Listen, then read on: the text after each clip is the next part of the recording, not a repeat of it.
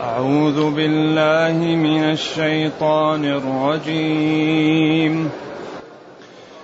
وقال اركبوا فيها بسم الله مجريها ومرساها. إن ربي لغفور رحيم. وهي تجري بهم في موج كالجبال. ونادى نوح ابنه ونادى نوح ابنه وكان في معزل. يا بني اركم معنا. يا بني اركم معنا ولا تكن مع الكافرين. قال سآوي إلى جبل يعصمني من الماء. قال لا عاصم اليوم من أمر الله إلا من رحم. قال لا عاصم اليوم من أمر الله إلا من رحم. وحال بينهما الموج. وحال بينهما الموج فكان من المغرقين. وقيل يا أرض ابلعي ماءك ويا سماء أقلعي ويا سماء أقلعي وغيض الماء وقضي الأمر واستوت على الجودي وقيل بعدا للقوم الظالمين. ونادى نوح ربه فقال رب إن ابني من أهلي إن ابني من أهلي وإن وعدك الحق وإن وعدك الحق. الحق وأنت أحكم الحاكمين. قال يا نوح إنه ليس من أهلك إنه عمل غير صالح. فلا تسألني ما ليس لك به علم إني أعظك أن تكون من الجاهلين. قال رب إني أعوذ بك أن أسألك ما ليس لي به علم وإلا تغفر لي وترحمني. وإلا تغفر لي وترحمني أكن من الخاسرين. الحمد لله الذي أنزل علينا أشمل الكتاب وأرسل إلينا أفضل الرسل وجعلنا خير أمة أخرجت للناس. فله الحمد وله الشكر على هذه النعم العظيمة والآلاء الجسيمة والصلاة والسلام على خير خلق الله. وعلى آله وأصحابه ومن اهتدى بهداه. أما بعد فإنه قد سبق أن قلنا إن نوح جلس يدعو قومه ألف سنة إلا خمسين عاما فلبث فيهم. يدعو وكانوا يؤذونه ويضربونه ويشتمونه وهو يقول اغفر لقومي فإنهم لا يعلمون. وكل ما أذوه قابل ذلك بالإحسان والحلم عليهم. فلما أوحى الله إليه أنه لن يؤمن من قومه إلا من قد آمن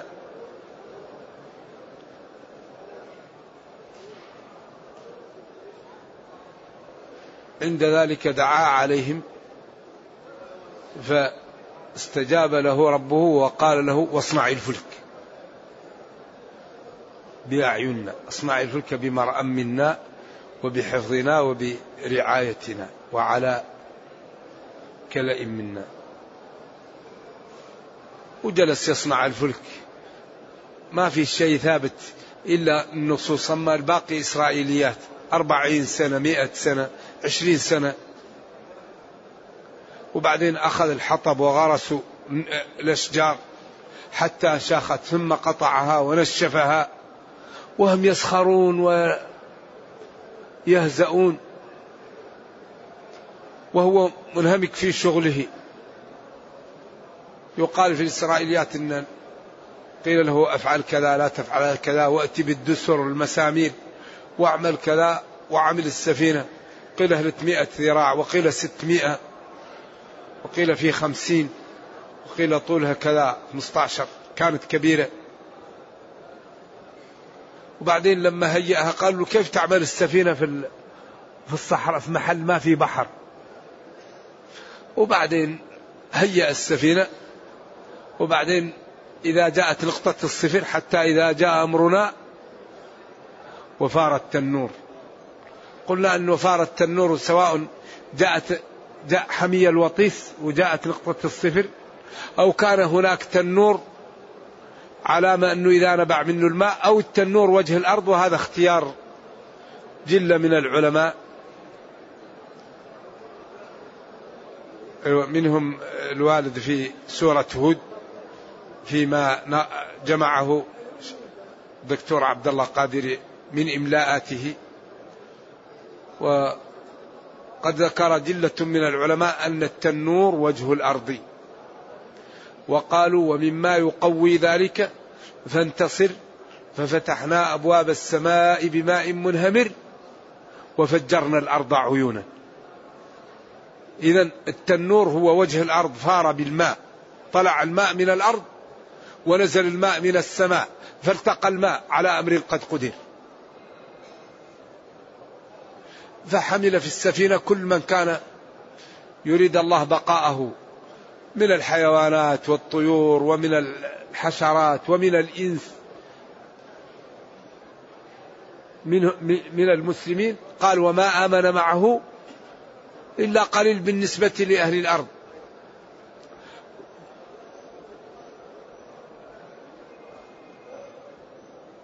ثم أصبحت الدنيا كلها ماء ولا ترى جبل ولا ترى إلا الماء وهي تجري بهم في موج كالجبال.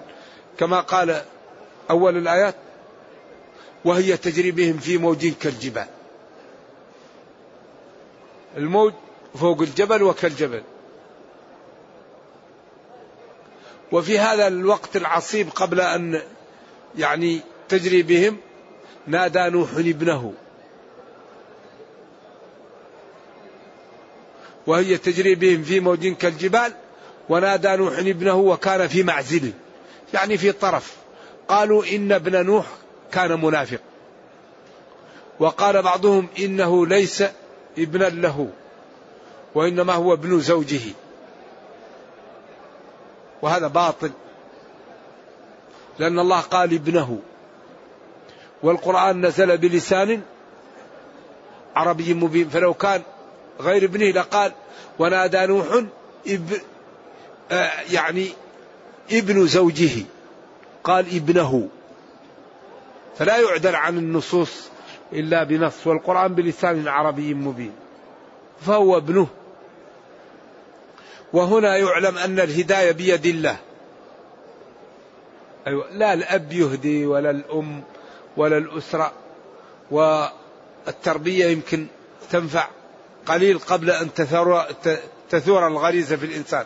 لكن نحن مطالبون بالتربية شرعا.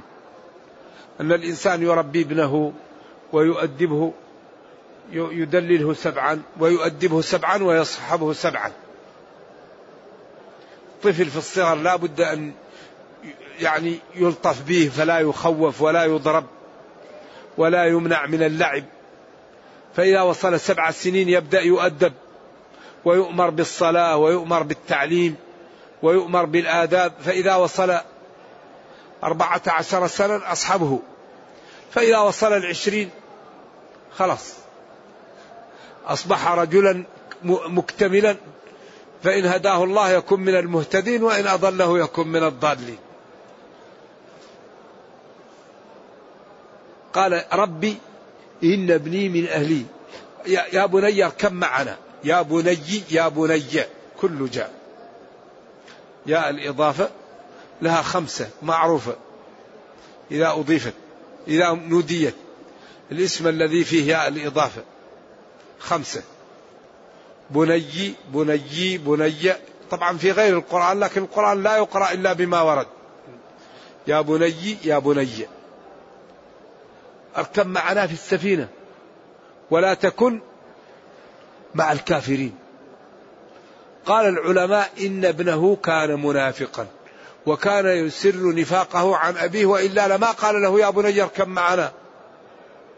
قال ولا تكن مع الكافرين مما يدل على أنه ما كان يعلم نفاقه. قال ابن نوح لنوح سآوي سأذهب وألتجئ إلى جبل يعصمني من الماء. لأنه ما كان يتصور أن رؤوس الجبال يمكن يصل إليها الماء. قال لا عاصم اليوم من أمر الله إلا من رحم. الأمر أعلى وأفخم. ما فيه إلا من رحمه الله ونجاه وهم أهل السفينة. رحمهم الله ونجاهم ولذلك أمر نبيه أن يعمل لهم هذه الأسباب ويقوم بها. ولذلك الدنيا قائمة بالأسباب. كان الله يمكن يهلك قوم نوح وينجي نوح بدون ماء وبدون شيء. يقلبهم قردة وخنازير كما فعل بالذين اصطادوا يوم السبت. ولكن لما خلق هذه الأرض وخلق هذا الحياة جعلها يحكمها قانون المعاوضة. تشتغل تربح. تنام تخسر. هذا القانون الآن يهتم به الكفار كثير. الكفار يعلمون ظاهرا من الحياة الدنيا الروم. لذلك أكثر ما يبذلوا في شراء العقول.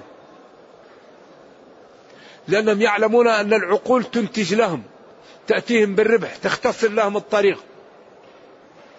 والمسلمون في كثير من البلدان أزهد ما يزهدون فيه العقول.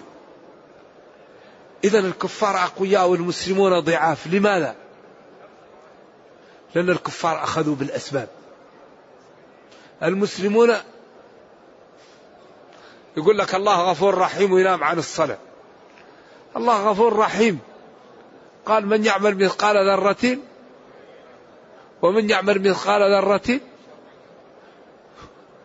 والله لا يخلف الميعاد. يقول لك تقول له تعال صلي يقول لك أدعي لي.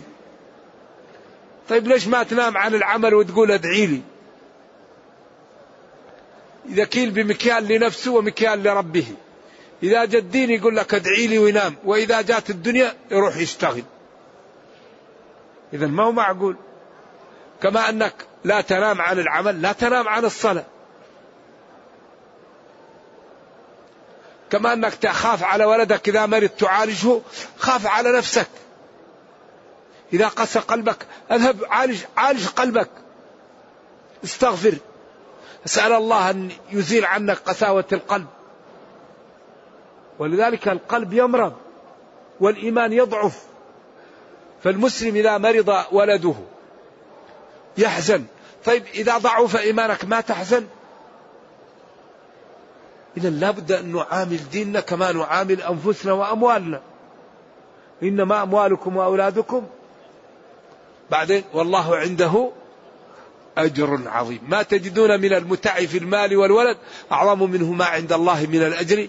لو اتقينا الله في المال والولد ولم نعص الله بسببهما.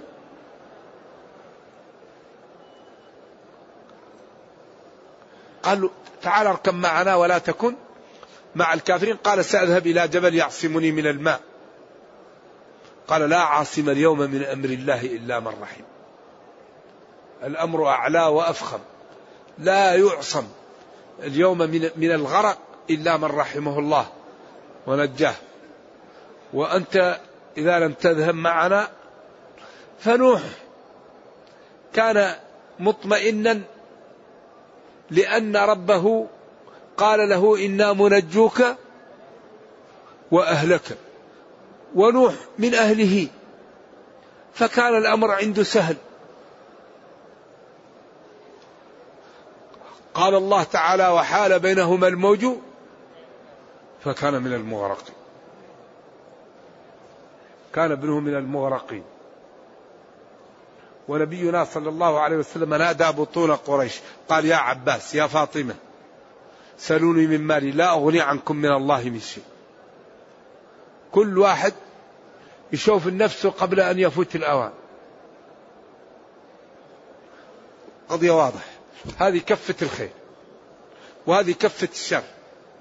وكتاب لا يغادر صغيرة ولا كبيرة إلا أحصاها ووجدوا ما عملوا حاضرا ولا يظلم ربك أحدا. وكل إنسان ألزمناه طائره في عنقه كتابه. ونخرج له يوم القيامة كتابا يلقاه منشورا. اقرأ كتابك. كفى بنفسك اليوم عليك حسيبا. والله لا عذر. إذا نحن الآن لا زلنا في الدنيا. كل واحد يمكن يبادر. فإن كان عنده خير يجتهد. وإن كان عنده انحراف يتوب. وإن كان عنده مظلمة يتحلل منها. وإن كان مقصر في والديه أو في جيرانه يفتح الصفحة وربنا كريم والتوبة تجب ما قبلها. لكن المشكلة الذي لا يبالي حتى ينتهي عمره. هذه المشكلة. المشكلة الذي لا ينتبه حتى ينتهي العمر. خلاص ماشي ماشي وقف الشريط. إن قال له تعال. فإذا هي الصلاة خطأ. الصوم خطأ. التعامل مع الوالدين خطأ. التعامل مع الجيران خطأ. الأكل نجس. الشرب نجس. النظر يا لطيف. السمع. يقول آه ليتني أعود للدنيا. ليتني أعود للدنيا. نحن الآن في الدنيا. هذا الحقيقة مبا... هذه نعمة أننا لا في الدنيا نتوب إلى الله ونستغفر ونجتهد في الأعمال. هذه أكبر نعمة. إذا قال الله لنبيه نوح يا نوح وقيل يا أرض ابلعي ماءك لما وكان من المغرقين اللي هو ابن نوح ثم قال الله تعالى وقيل يا أرض ابلعي ماءك ويا سماء أقلعي وغيض الماء وقضي الأمر واستوت على الجودي وقيل بعدا للقوم الظالمين.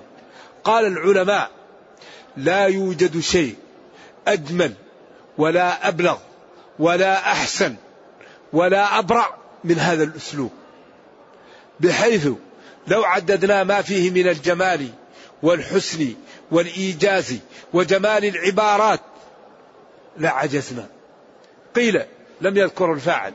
ونادى الأرض يا أرض. وقال ابلعي. وبعدين قال ماءك. ويا سماء واقلعي. كفي. وغيض الماء نقص. واستوت على الجودي. قيل جبل. وقيل بعدا للقوم الظالمين.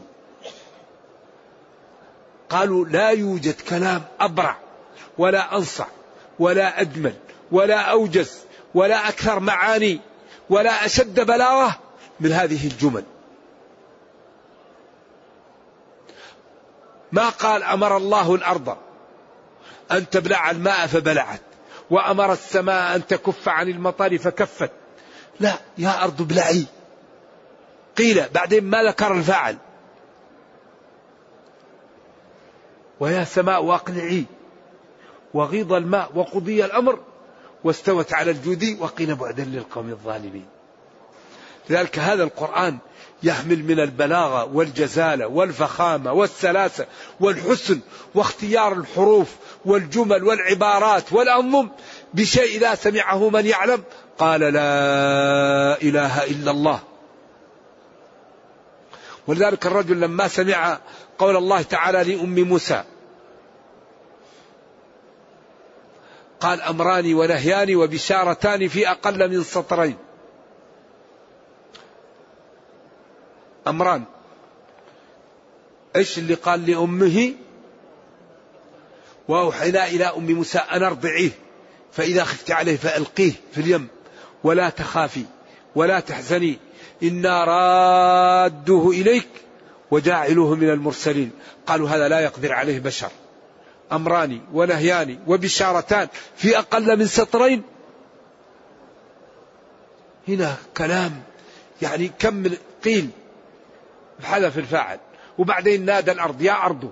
قال ابلعي هذا في توسع في العبارة. يا سماء أقلعي. غيض الماء. قضي الأمر. استوت على الجودي. في غاية الجزالة وفي غاية الاختصار. وفي غاية الفخامة. لذلك قال تعالى أولم يكفهم أنا أنزلنا عليك الكتاب يتلى عليهم؟ أبعد الكتاب يحتاج إلى شيء؟ معجزة قائمة إلى قيام الساعة.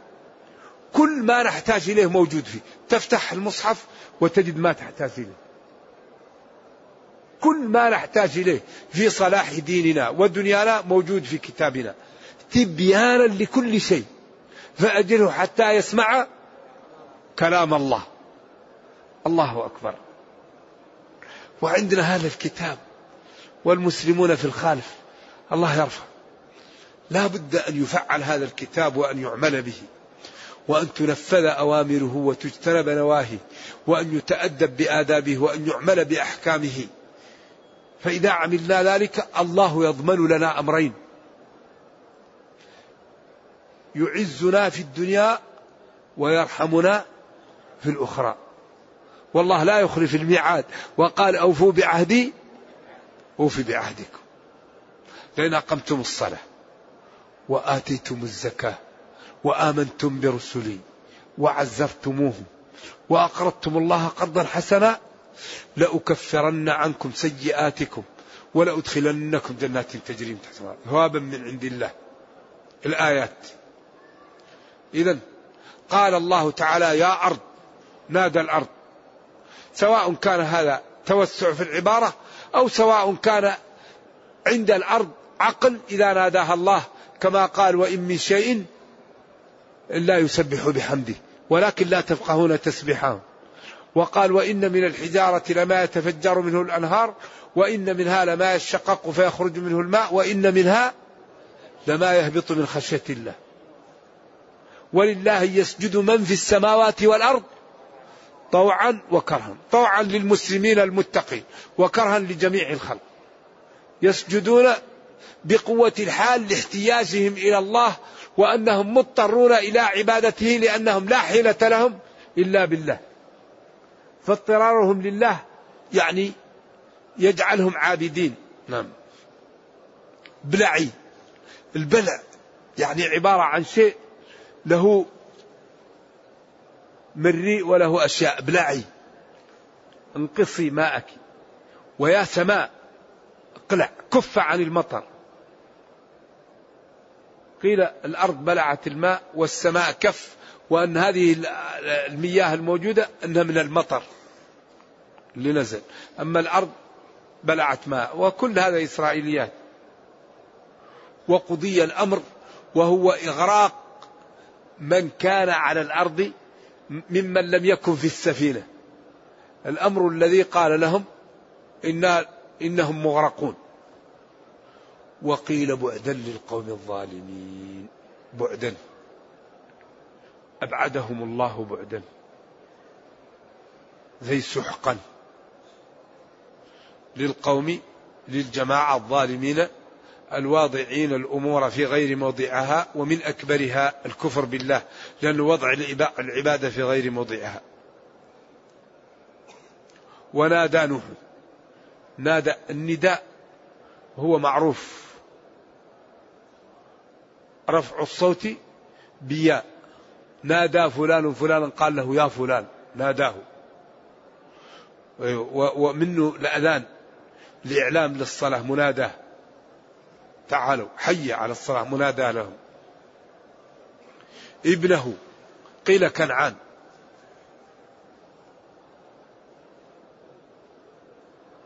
ونادى نوح ابنه ونادى نوح ربه نادى نوح ربه. لأنه قال له إنا منجوك وأهلك. فقال لابنه يركب معه فلما لم يركب معه كان واثقا. أنه ينجيه لأن الله لا يخلف الميعاد. وقال إنا منجوك وأهلك وابنه من أهله. ونادى نوح ربه فقال يا ربي إن ابني من أهلي. وقد قلت لي إنا منجوك وأهلك وإن وعدك الحق وأنت أحكم الحاكمين وأعدل العادلين وقد وعدتني بنجاة أهلي وابني من أهلي. فقال له يا نوح يا نوح إنه ليس من أهلك الموعود بنجاتهم. إنه عمل غير صالح أو إنه عمل غير صالح. إنه عمل هذا التعبير بالمصدر يدل على التأكيد تقول زيد علم زيد فهم زيد تقى تعبر بمصدر هذا التأكيد. إنه عمل أو إنه ذو عمل. صاحب عمل غير صالح. أو إنه كما قرأ الكسائي إنه عميل غير صالح. يعني إنه كفر. عمل آه، عملا غير صالح وهو الكفر. فلا تسألني فلا تسألني.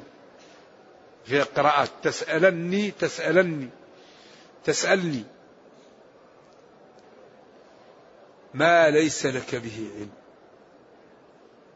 فلا تطلب مني شيء ليس لك به علم. وقد حكمت أن هؤلاء الناس يعني هالكون ولا تخاطبني فيهم وهو من جملتهم ولا تتكلم في شيء لا علم لك به. فبادر نوح وقال ربي يا ربي إني أعوذ بك ألتجئ بك وأتمنع بك أن أسألك ما ليس لي به علم.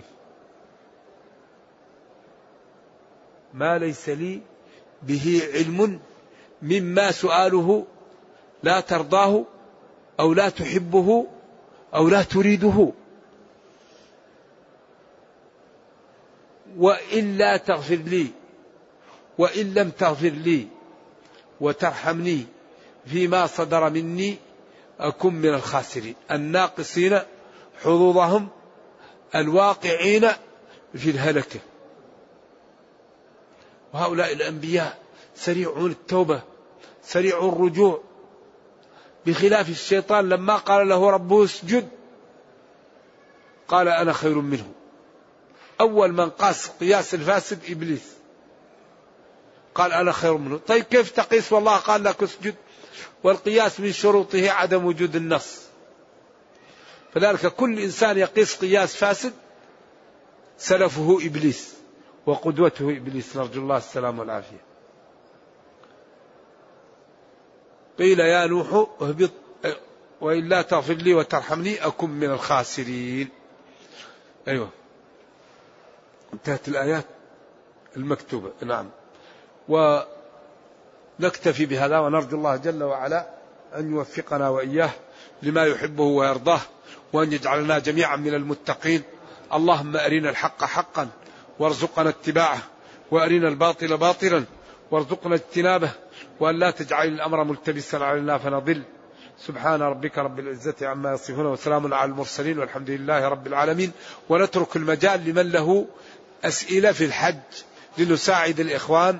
على إشكالاتهم في الحج حتى يكون حجهم صحيحا ويأخذوا الأجر كاملا بإذن الله تعالى. نعم. الله يحييك أهلا بك. وسهلا الله يحييك. أهلا بك. الله يحييك مرحبا. الله يحييك مرحبا. الله يحييك. أهلا بك. الله الله يصلح لنا ولكم. الله يصلح لنا ولكم. الله يجعلنا واياه من الصالحين. يقول عندهم فمسجد في بلاد مسجد غير مكيف والبلاد حارة مما يستدعي الخروج إلى ساحة المسجد. وبعض المصلين يقول لا نصلي هنا لأن هذا ليس المسجد ساحة المسجد. لا صلوا. إذا كان كل كل الأرض مسجد من خصائص هذه الأمة أن جعلت للنبي صلى الله عليه وسلم الأرض مسجدا وطهورا. فأيما رجل أدركته الصلاة ولا ماء له في فيتيمم ويصلي في الأرض مسجدا وطهورا. يتيمم بها يتوض... يتطهر بالأرض ويصلي فيها. فإذا كان المسجد حارا حرارة شديدة يصلون في ساحة المسجد ولهم الأجر والأمر سهل والدين يسر. أو يكيفون المسجد إن استطاعوا. نعم. يقول أريد أن أعتمر لوالدتي المتوفى المتوفية بعد عمرتي التمتع وقبل الدخول في أفعال الحج حيث لا يوجد متسع من الوقت بعد إكمال الحج. فمن أين أحرم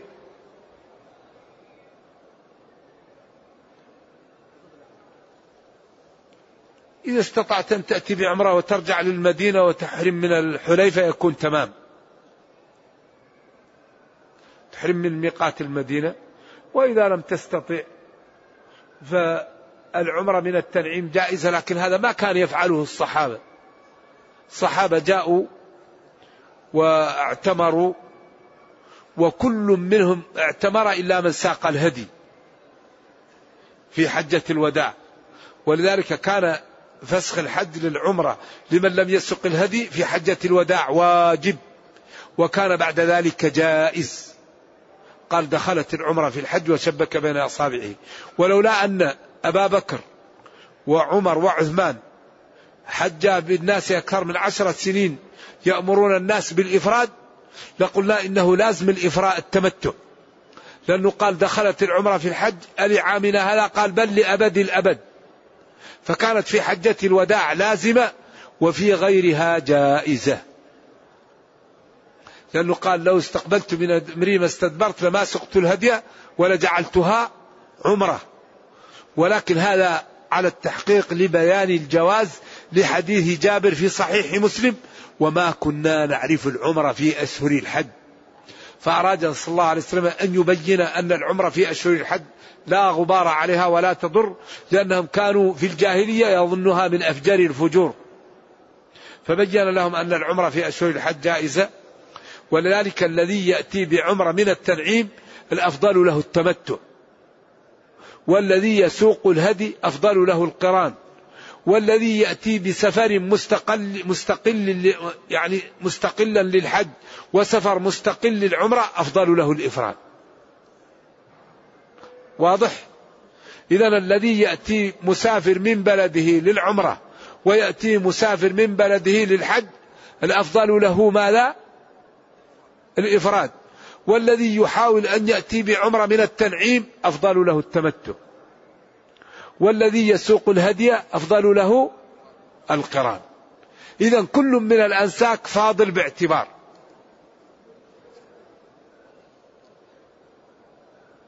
يقول وجدت توسعات في المسجد النبوي كثير.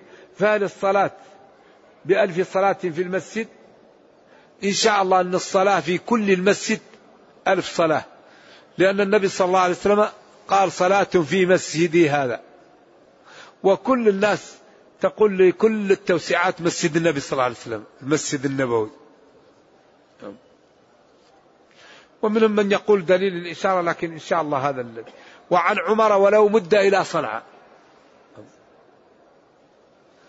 يقول خرجت من بيتي أريد أن أصلي الفجر في قباء وأرغب في فضل صلاة المسجد التي بأجر عمرة. هل سنة الفجر تقوم مقام العمرة؟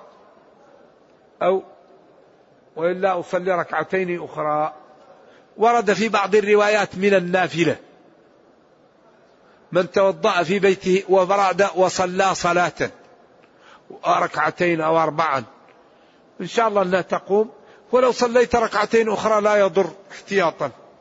يقول إنه يوجد معي كثير تصوير وأصور بما في الحج. وهذه الصور لا تستعمل إلا لرد ذكرى الحج. يا أخي الصور مشكلة. وهذا الدين ابتلاء. ولنبلونكم لتبلون. ألف لام ميم حسب الناس أن يتركوا أن يقولوا آمنا. فالناس إذا كانت مولعة بالصور الله قال ونهى النفس إيش؟ عن الهوى. والصور ما الذي تنفع بها؟ هو كل شيء مكتوب. كنا نقول هذا الكتاب لا يغادر والصور ما الذي تريد بها. وبعدين الأرض الآن كلها مصورة. لو تنظر في الشبكات كل شيء مصور. وبعدين النبي صلى الله عليه وسلم قال لعن الله إيش؟ المصورين. فليخلقوا حبة فليخلقوا شعيرة وهذا كتب المصور ما كتب حابس الظل. والأمور بدلالاتها. فأنت لو لم تصور ما يقول لك الله يوم القيامة ليش ما صورت الحج؟ ليش ما تأتينا بصور الحج والذكريات؟ وبعدين وذو احتياط في أمور الدين من فر من شك إلى يقين. أنت جاي للحج ما لك مال الصور يا أخي. أقل ما يقال فيها أنها شبهة. أترك الشبهات وما وما ومن توقى الشبهات إيش؟ فقد استبرأ لدينه. ما في أحد يقول لك أن الصورة مندوبة ولا واجبة. في أحد يقول أنها واجبة؟ في أحد يقول أنها مندوبة؟ أكبر شيء يقول مباحة أو مكروهة أو حرام. من ترك مباح ما يضر لكن من فعل حرام هذه مشكلة.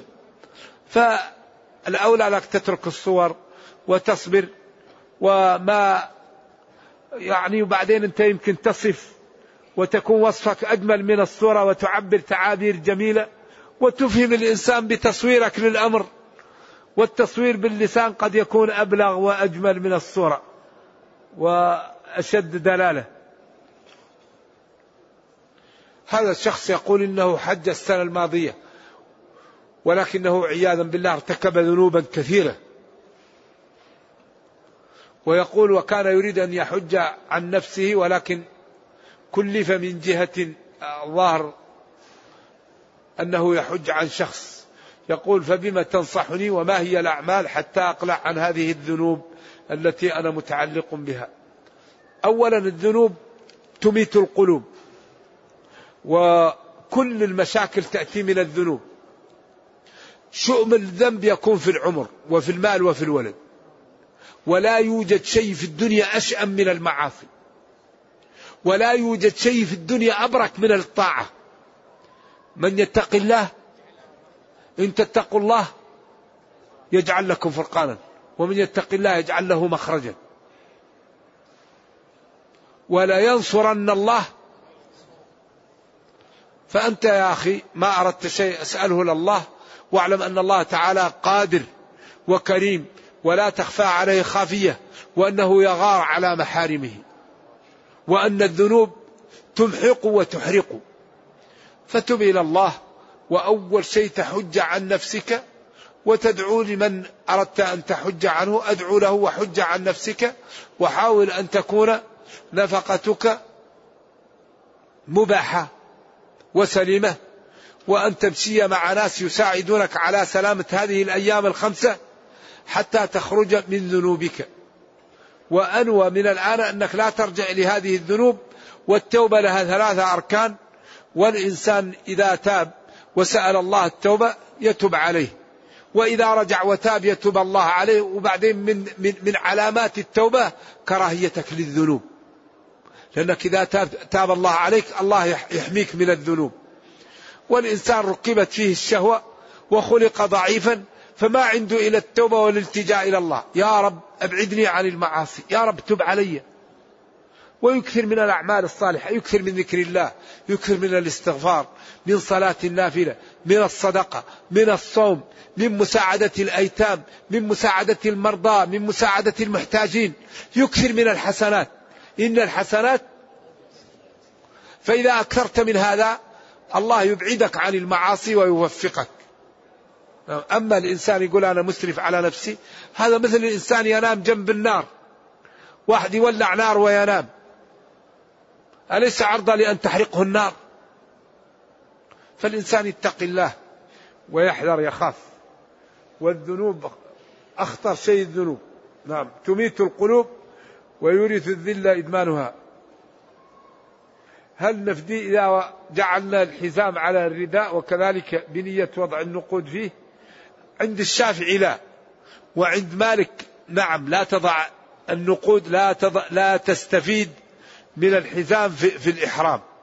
أما استفيد فيه من نقود واجعله تحت الإحرام. وهذا الدين يسر. بعض العلماء قال لا تربطه ولا تجعل فيه زرار وإنما حاول أن تتعود على أن تلف أطرافه لأن هذا المقصود به وإلا لو قصد لجعلك تلبس تبقى بثوبك والشافعي في هذا يتساهر والأمر سهل. هل يجوز الاقتراض قرض حسن لأداء فريضة الحج؟ نعم إذا رأيت من يقترضك وبعدين كان الأمر لا يجحف بك هذا من المسارعة تقترض وتحج وبعدين تأتي وت... وتقضيه وتسأل الله أن يغنيك. بفائدة لا يقال له قرض حسن هذا يقال له ربا. كيف تحج بالربا؟ إذا حججت بمال أصله سحت فما حججت ولكن حجت العير. كيف واحد يحج بمال سحت ويقول هذا؟ هذا الحج نجس. والله لا يقبل إلا إيش؟ طيبا. ما يقال له قرض حسن هذا يقال له ربا. يقول أصدقائنا في العراق حملونا أمانة وهي صلاة ركعتين عن كل واحد منهما في المسجد النبوي. والحرم المكي الشريف هل يصل لا يصلي أحد عن أحد. لا. يصوم يحج الصلاة لا.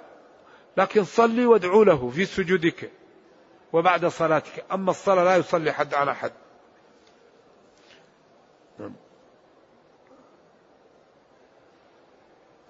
ما أفضل الأنساك للمقيم في المدينة؟ كما ذكرنا لكم. كلها فضيلة وكلها طيبة. نعم واللي يسهل عليك. لكن الذي يأتي بعمرة من التنعيم أفضل له تمتع. والذي يأتي بسفر مستقل لكل و... لكل من العمرة والحج أفضل له الإفراد. والذي يسوق الهدي من هنا أفضل له القران. ما الساعة التي تؤدى فيها صلاة الليل. في كل الليل تؤدى الصلاة. فمن وثق بالقيام الأفضل آخر الليل فإنها صلاة مشهودة. حين ينزل ربنا إلى سماء الدنيا فيقول هل من سائل. الحديث القدسي. ومن لم يثق يصلي أول الليل أو وسطه. ومن كل الليل صلى النبي صلى الله عليه وسلم وبقى صلاته في آخر الليل في آخر حياته. لابد صلاة الفجر والصلاة الليل تكون قبل الوتر ويختم الصلاة بالوتر.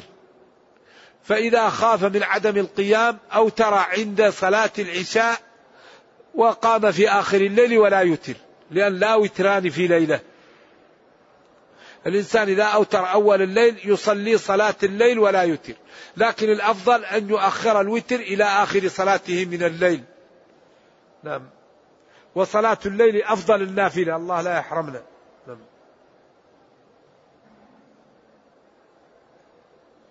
يقول ماذا تقول في من يتكلم على في الهاتف النقال داخل المسجد. إذا كان كلام في عبادة وفي صلاح دنياه وبأدب ومن غير إزعاج أمر سهل.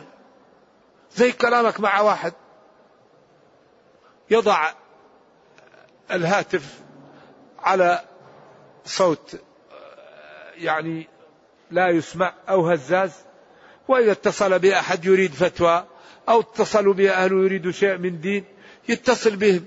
أما يجعل الهاتف على صوت يعني غير أديب ويرفع صوته في المسجد ويكون يتكلم في أمور دنيا هذا يأثم إذا الهاتف الكلام فيه زي الكلام. من تكلم مع صديقه في أمور الدنيا المسجد ما عمل لهذا. المساجد بنيت لعبادة الله وللصلاة. والرجل الذي سأل عن بعيره فقال لا رده الله عليك. ونهى عن البيع في المسجد وعن أعمال الدنيا في المسجد المحضة لكن الأعمال اللي لها علاقة بالآخرة كالزواج وكالأمور الدين والجهاد وهذه الأمور تبحث في المسجد. لأن هذه لا تعلق بالآخرة مع الدنيا. أما الأمور البيع المسجد ما هو محل البيع. ولا هو محل الحراج ولا هو محل ل... ولذلك قالوا إن هذه المساجد لا تصلح لشيء من القاذورات. إنما هي ذكر الله والصلاة والاستغفار أو السكوت. نعم. من يمر أمام المصلي وهو يجد طريقا آثم. ومن يصلي في طريق الناس وهو يجد مصلى آثم والباقي لا إثم عليه. إذا وأثم مار له مندوح طريق.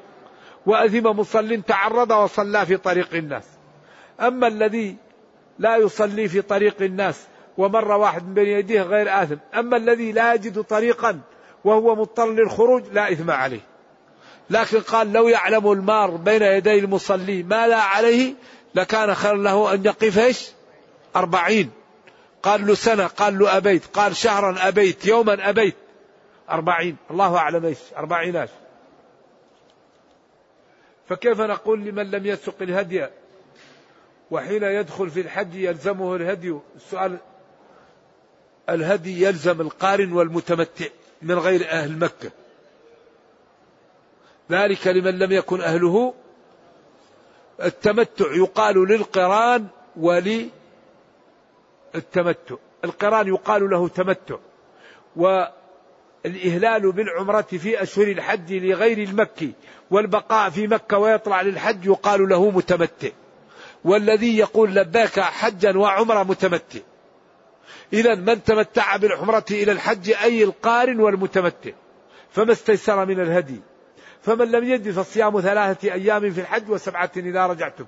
تلك عشرة كاملة ذلك لمن لم يكن أهله حاضر المسجد الحرام. صاحب المسجد الحرام إذا تمتع لا يلزمه شيء وإذا قرن لا يلزمه شيء. نعم. هل يجوز أن أدي بعمرة عن أقارب المتوفين؟ يجوز لك لكن لا تشرك عمرة في اثنين. كل واحد له عمرة لحاله. يقول أريد أن أحج عن والدي وسبق لي بعدين يقول أجعل وأريد أن أحرم من أبيار عالي وآتي بالعمرة لنفسي والحج عن أبي.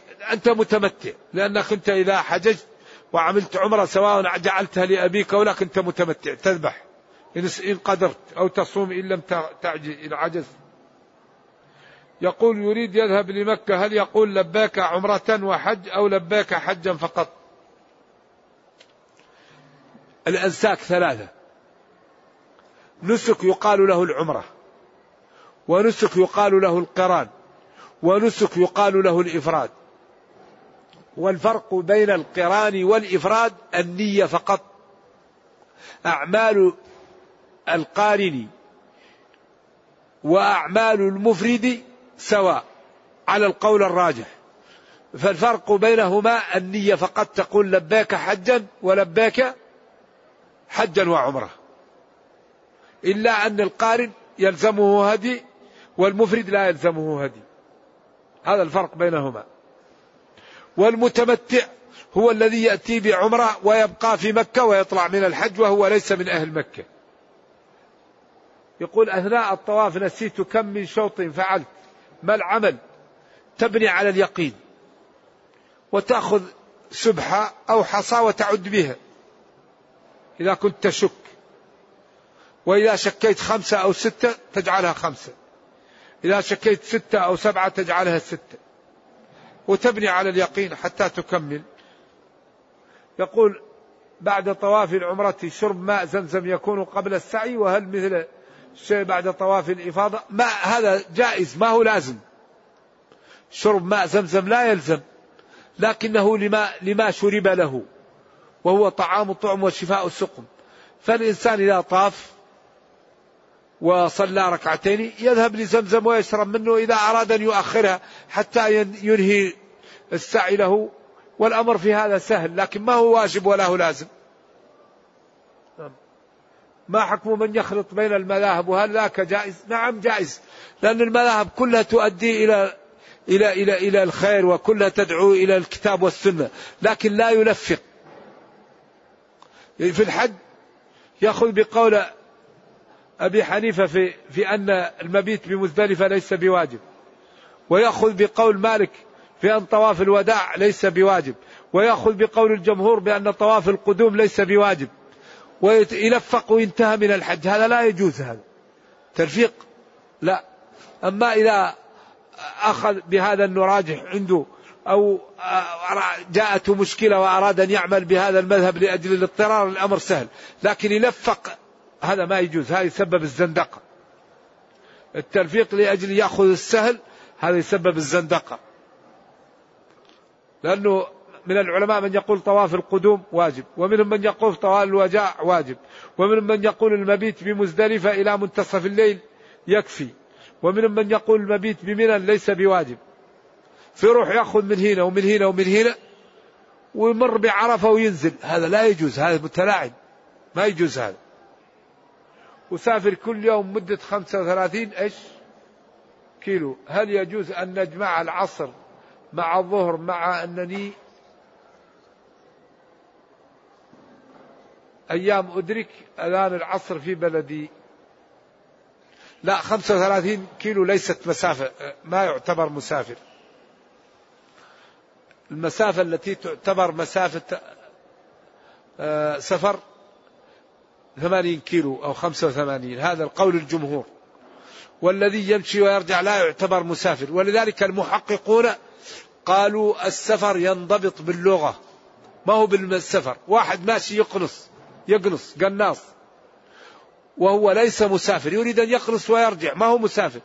هذا لو مشى 200 كيلو لا يقصر لأنه ما هو مسافر. واحد رايح للحج هو مسافر لأنه مشى من بيته مسافر للحج يقصر. ولو يسكن في مكة. لأنه الآن سفر ولذلك المحققون كشيخ الإسلام بن تيمية والوالد قالوا إن مسافة القصر ليست محددة وإنما هي تعلم باللغة. ما, ما يعد في اللغة مسافر. وإن قال الجمهور أنها ثمان كيلو. من عسفان إلى مكة أو من جدة إلى مكة. هذه مسافة القصر. لكن كثير من العلماء يقول الإنسان قد يقطع مئات الكيلو ولكن غير مسافر. واحد يقنص. يريد أن يقنص. هذا ما هو مسافر. هذا قناص وراجع. فلا يقصر هذا لأنه غير مسافر. لكن عرفات ومزدلفة. كم تبعد من مكة؟ لكن هو مسافر. لأنه رايح عن أهله ثلاثة أيام ومنقطع للحج فهو مسافر. إذا قالوا السفر بما باللغة بما يعد في اللغة مسافر. هو اللي يقصر له. يكتفي بهذا. خلاص.